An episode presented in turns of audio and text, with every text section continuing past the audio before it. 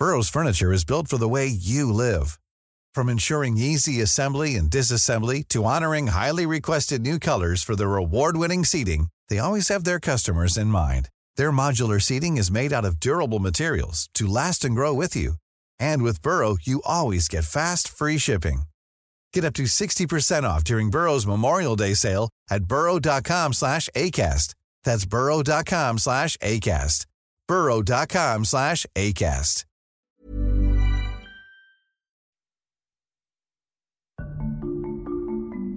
With the current or the recent election to power of President Ferdinand Marcos Jr., it's a time of opportunity for the U.S.-Philippines alliance.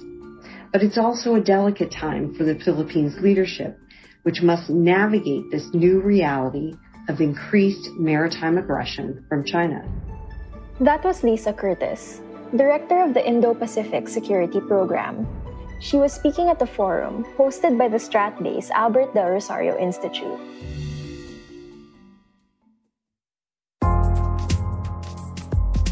I'm Bella Perez Rubio, Puma Podcast.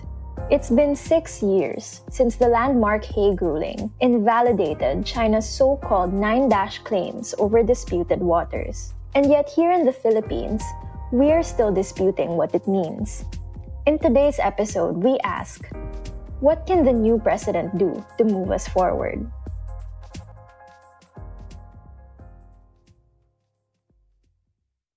considering in the West Philippine Sea that there have been these conflicts, we will not allow a single square, and even make it smaller, a single square millimeter of our maritime coastal and uh, up to we are 200 kilometers uh, rights to be to be trampled upon.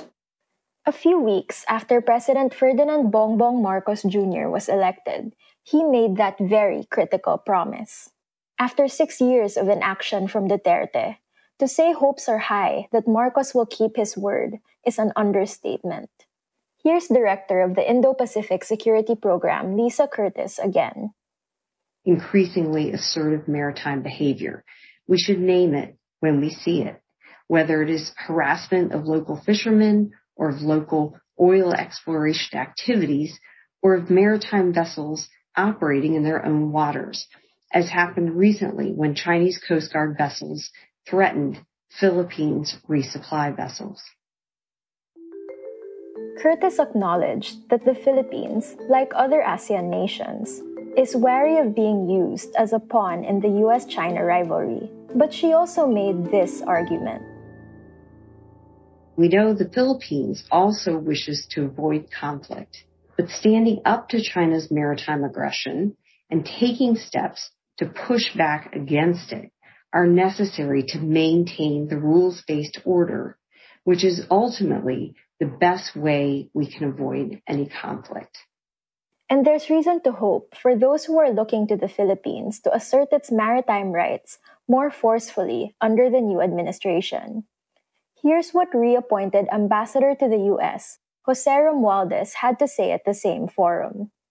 China and the maritime dispute in the South China Sea remain to be the biggest foreign policy challenge for the Philippines, especially in the light of our neighbors' growing assertiveness. We remain optimistic that the best way forward is still diplomacy.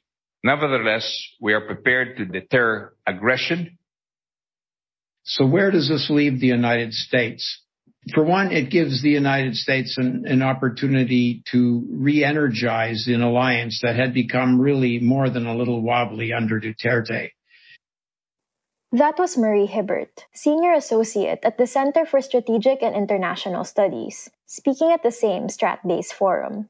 Both Hiebert and Indo-Pacific Security Program Director Lisa Curtis say a stronger US Philippines alliance is crucial to upholding a rules based order in the region. Here's how they think it should be done. First, Hiebert says US President Joe Biden should immediately invite Marcos Jr. to Washington.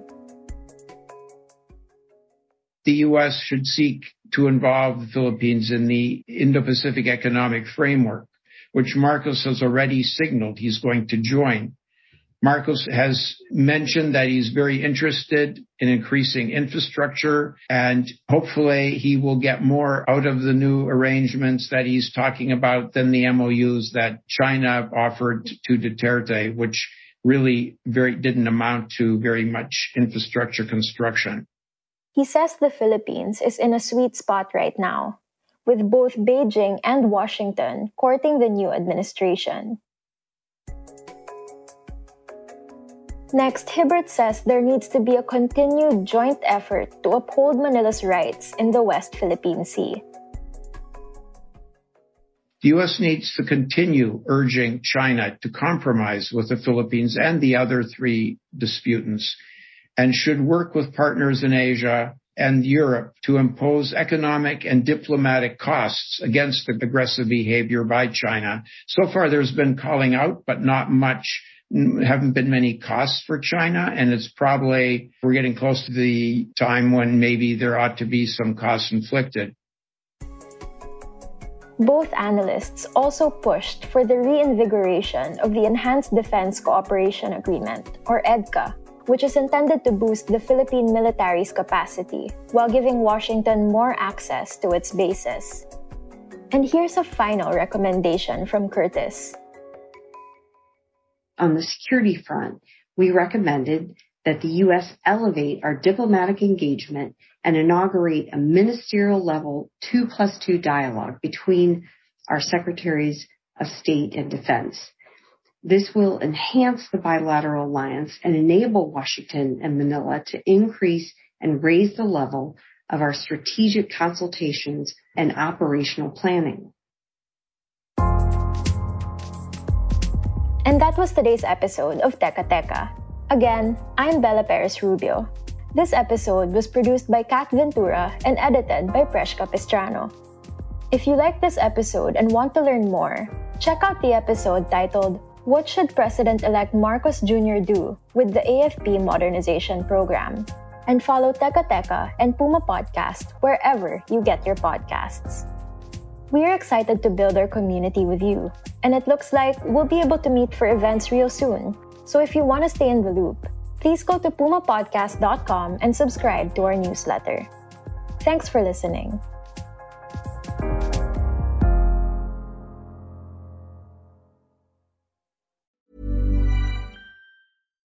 Here's a cool fact a crocodile can't stick out its tongue.